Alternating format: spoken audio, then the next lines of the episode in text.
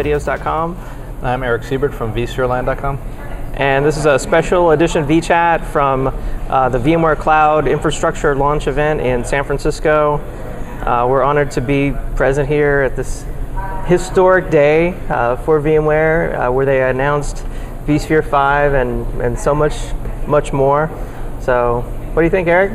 Um, it was great. I mean, obviously, we knew what was coming. We've been briefed um, over the last few weeks and months. I've been involved in the beta and that, so we've had access to all the features and functionality. Um, but it's good this this event kind of was uh, the culmination of all that into a, you know the public-facing side of it and uh, getting the word out and that. And I think there, there was definitely a lot of excitement about this launch, and um, I think they did a good job. And just this little, it's, it's kind of neat. It's not like your, your typical launch event where this is like a pretty intimate setting. There was only I'd say maybe about 20 people, a lot of VMware employees, but about 20 of uh, the press and the bloggers Yeah. uh, total in there. A little small event, and we had you know Paul right in front of us and uh, and Stephen and that giving the giving the message out. Um, but it was, it was a good event. I, I liked it a lot, and um, they really did a good presentation on it. And obviously the uh, we covered all the features, what's new in vSphere 5, and the vision, of course. Um, you know what's how the vision's all shaping up. And then, of course, some of the, the bad news of the how the licensing is now going to change. Um, I kind of found it interesting how they transitioned from uh, from uh, um, you know Paul coming out giving the vision message to uh, Stephen coming out giving the technology message, and then they made uh, kind of Rick the bad guy with the okay, here's the licensing changes. But I think you put a good spin on it, and um, you know made it to more of a positive Yeah. change where um, a lot of people initially will probably not be too happy with the change, but I think it's you really need to sit down, understand all the changes, see what they actually mean to your environment to be able to understand, you know, how they'll impact you. Yeah, yeah, absolutely. Um, you know, so Rick, Rick started out his presentation with "so," and some people were commenting on Twitter about that. How, oh, here comes the bad news. You know, but um, you know, after I read like the VMware, uh, the licensing white paper that they published, and you know, took some time to think about it, and you know, maybe maybe it's not as bad as I, I first thought, and I can kind of see where they're going to a more you know paper consumption type model, but. I do see, um, you know, I think it'll be a big deal for, you know, right sizing and those third party companies, you know. Yeah, which is a good thing because Yeah. it, it's kind of forces you to right size your environment Yeah. and to manage your environment and stay on top of it. So yeah, you know you can't uh, can't just go willy nilly anymore and you know to throw VMs everywhere without uh, now there's repercussions of that. So that's right. That's right. So, yeah, I mean, I thought that was interesting. I mean, at least they didn't go with the per VM pricing model. I think that would have been much, much worse. Well, yeah, because when you think about it, what a VM could be this, as they showed in the video, a Yeah, monster a VM, monster a huge VM, Yeah. or it could be a little tiny appliance, and then you're getting charged equally for both of those. So, Yeah. you know, at least this is a little bit more fair in that it actually, um, you know, it's however you have your VM size, and if you have them all small, obviously you can scale pretty well. But if you have big VMs, you're gonna have to pay more. Right. That, so. Right. Yeah. So I mean, I thought that was interesting. Um, I I like the new um, idea of you know VMware offering the first cloud infrastructure suite.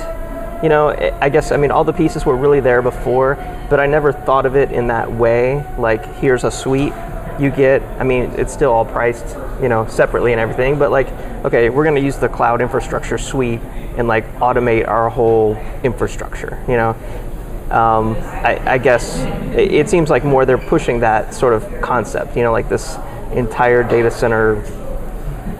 Yeah, they had one good graphic on that where they had them all stacked on top of each Yeah. other from vSphere on the bottom Yeah, to the different uh, tiers and- yeah. Mm-hmm. to the vOperations manager um, and all that, all the way up to the vCloud director. So um, they definitely have all the pieces now to make that suite, Yeah. all the components and that.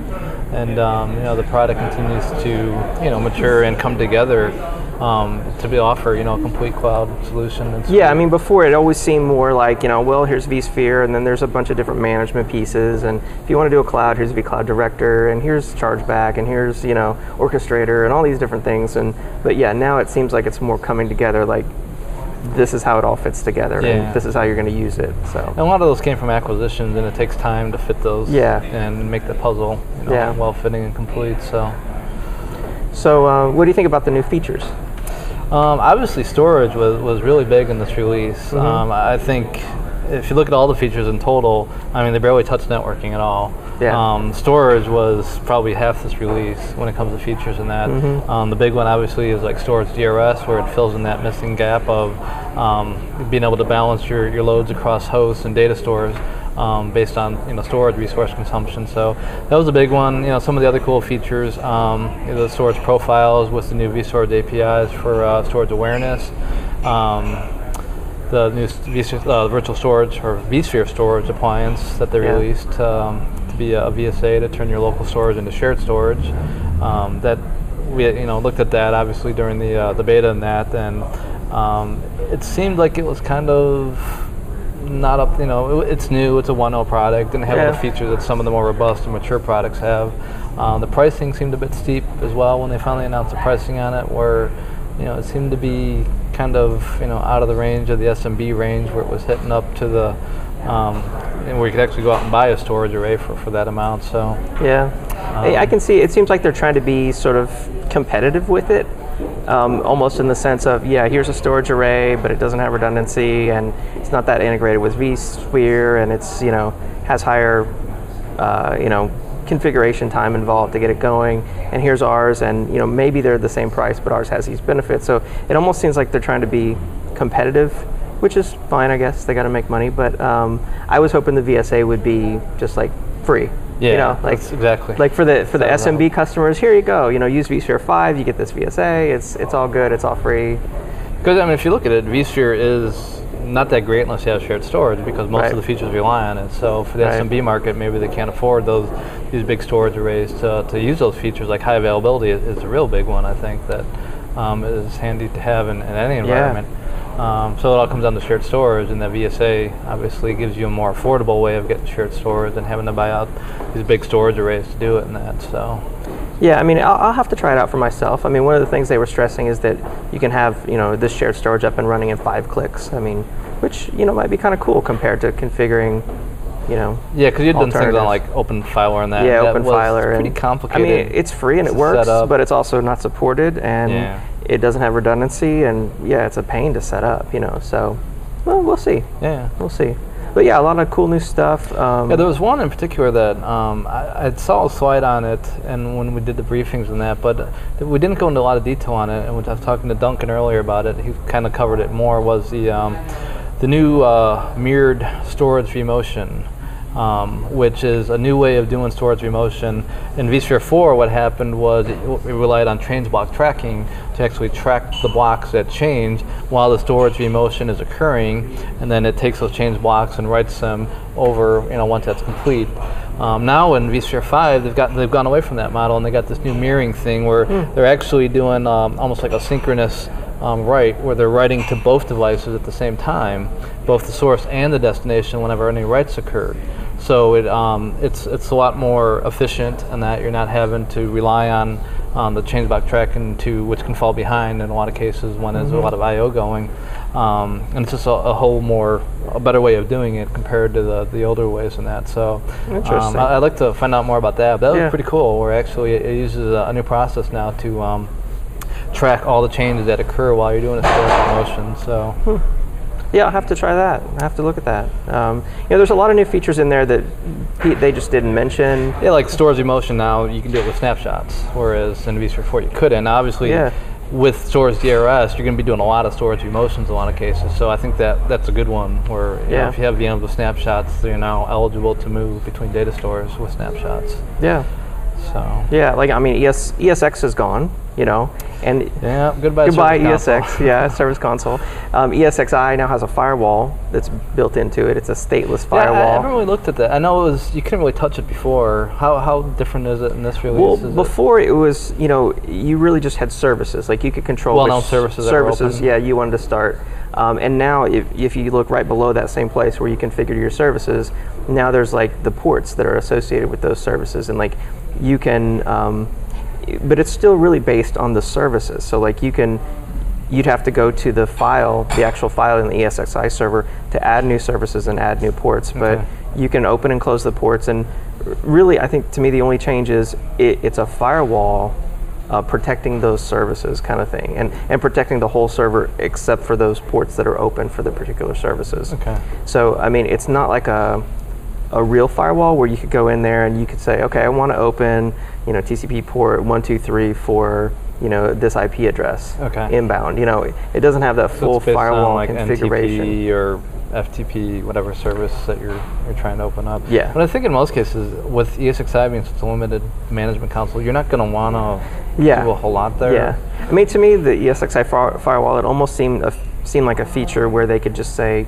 "Yes, we have a firewall." You know, one of those things where because ESX had the firewall, you know, they don't want to get rid of ESX and then say, "Well, here's ESXi now," and uh, no, it doesn't have a firewall. The old one used to. You know, so I don't know. It, it almost seemed like a yeah, we have a firewall. You know, a checkbox kind of thing. Um, so I don't know, interesting. You know, I, I almost, uh, I also wrote an article about uh, VMware Data Recovery is now version 2.0. Oh right. Yeah, so they they upped the revision on that and they added some new features. And um, vShield went to 5.0, right? Oh, really? I didn't, I hadn't noticed the Think- version on yeah, yeah. I think they went more in line with. Okay. Um, there's a couple of things that now went online. That's no longer VMF VMFS three. It's VMFS five, and that. So they went- So when vSphere four, you still had. I think it was up to like VMFS three point four six or something. Mm-hmm. Now it's right to five. Um, it's a seamless upgrade. You don't have to blow away your data stores to do anything. You can upgrade it in place without destroying data and that. Mm-hmm. And um, so that's just another. Uh, there's obviously going to be a whole upgrade path to doing everything, where Yeah. it typically starts at vCenter server, and then goes down to you know VM, the storage, and and um, stuff like that. So Yeah, and then speaking of vCenter server, they've got the vCenter uh, Linux-based Appliance. virtual appliance. officially now, Yeah. I think it was an experimental one for. Where they kind of had something out there. Yeah, there's like an experimental, well. I think. Um, the interesting thing I found about that was it doesn't support SQL Server at all. It comes bundled with internally uh, DB2 Express, and externally you can use um, DB2 or Oracle. You can't use SQL Server. Oh, really? And um, Interesting. So I, I think they're really trying to please the those, these shops that have been you know crying for ages now that we don't want to rely on Microsoft products to, Yeah. to use vSphere, and they've partially done that with the appliance, um, with the support for other databases, and with the um, the new um, uh, the Flex. Have you played with the Flex client yet? The new uh, Web UI. Yeah, yeah. That, what do you think compared to the old? It's, I mean, it's it's pretty, um, and you could do, I would guess, you know, seventy percent of your normal day-to-day Okay. stuff in it. But you know, you still need the vSphere client to do Yeah. that other thirty percent. And you know, from the slides I was reading, it sounded like because this client, the Flex client's been in work for a long time. I- I'd say three years at least. Um, I was part of a usability stu- study that was kind of trying to get feedback on what you thought of it, and that years ago, and that. So it's I, I thought it would have made its appearance before then, but now it's finally here. And um, from the slides I was reading and the slide decks, uh, the briefings we were on, it sounded like that this is the future. The vSphere client, the cPound client will eventually go away, and that and this will replace all that. It's obviously going to be a lot of development work to put all that into this. So I think this is the first step, and um, and getting the you know that new client out there, and then expanding it to do more and more, just like they're trying to do with the iPad client, Yeah. to give it more functionality. Where at some point um, they may just completely replace the, uh, the vSphere client with it. Yeah, yeah. I mean, it was it was cool. Um, you know, like to, to get it going, first you had to load the vSphere web client server, they call it, in parentheses, which is a confusing you know term. You had to load that on the vCenter server, and then that brought up a web interface, and then you actually had to install Adobe Flash on your vCenter server. Well, I guess you could have gone and taken the URL and done it on a client, but anyway, I had to install Flash on my server so that I could activate the server Oh, okay. and then that gave me the URL to go and use on my client, which had to have Flash also to, to use the new Flex client. I think so, it's, it's pre-built into the, the the appliance, the Linux appliance. So you don't have to do all that's all set Oh, up. really? It's said compatible with the, Oh, the okay. appliance. So Okay. uh, I think with the appliance, you basically you deploy it. There's a web UI to configure it, Oh, and okay. then um, obviously it's just like a normal vCenter server with it, without the exception that you can't do um, linked mode. There's no linked mode with the appliances, Hmm. and um, that was about it. It Okay. does everything. yeah, I'll have to try it with the appliance because I just tried it on the regular, you know, Windows server Okay. that had vCenter installed. Okay. So interesting. So yeah, lots of big, lots of big new stuff. And um, now, as far as release date goes, they're not saying when. Um, they're not going to announce the release date at any point. It'll just appear one day. And obviously, uh, probably going to be sometime between in the next few weeks, obviously before VMworld. So um, have to have a little pool going on, on what date it's going to hit. But Yeah. um, what have they done in the past? They've typically done it was it like on a Monday, Tuesday, or something, or I don't know. I don't know. We'll yeah. Just have to see. Yeah, I I know they're waiting for a lot of the companion products because this release has a lot of other of the products all bundled together. Where the previous release they had products that took months and months to be compatible with the new version. Now they're trying to um, roll that all into one big release in that. So Oh, they're kind of waiting on all that stuff to, to catch up. So, like, So is it like just VMware View? Is that the only thing I think that won't be compatible with vSphere 5? Or Yeah, I One of the main things. vShield is, uh, the vCloud is, the SRM is, and that. But well, that's a, another thing we didn't talk about. Um, SRM, the new host-based replication in SRM.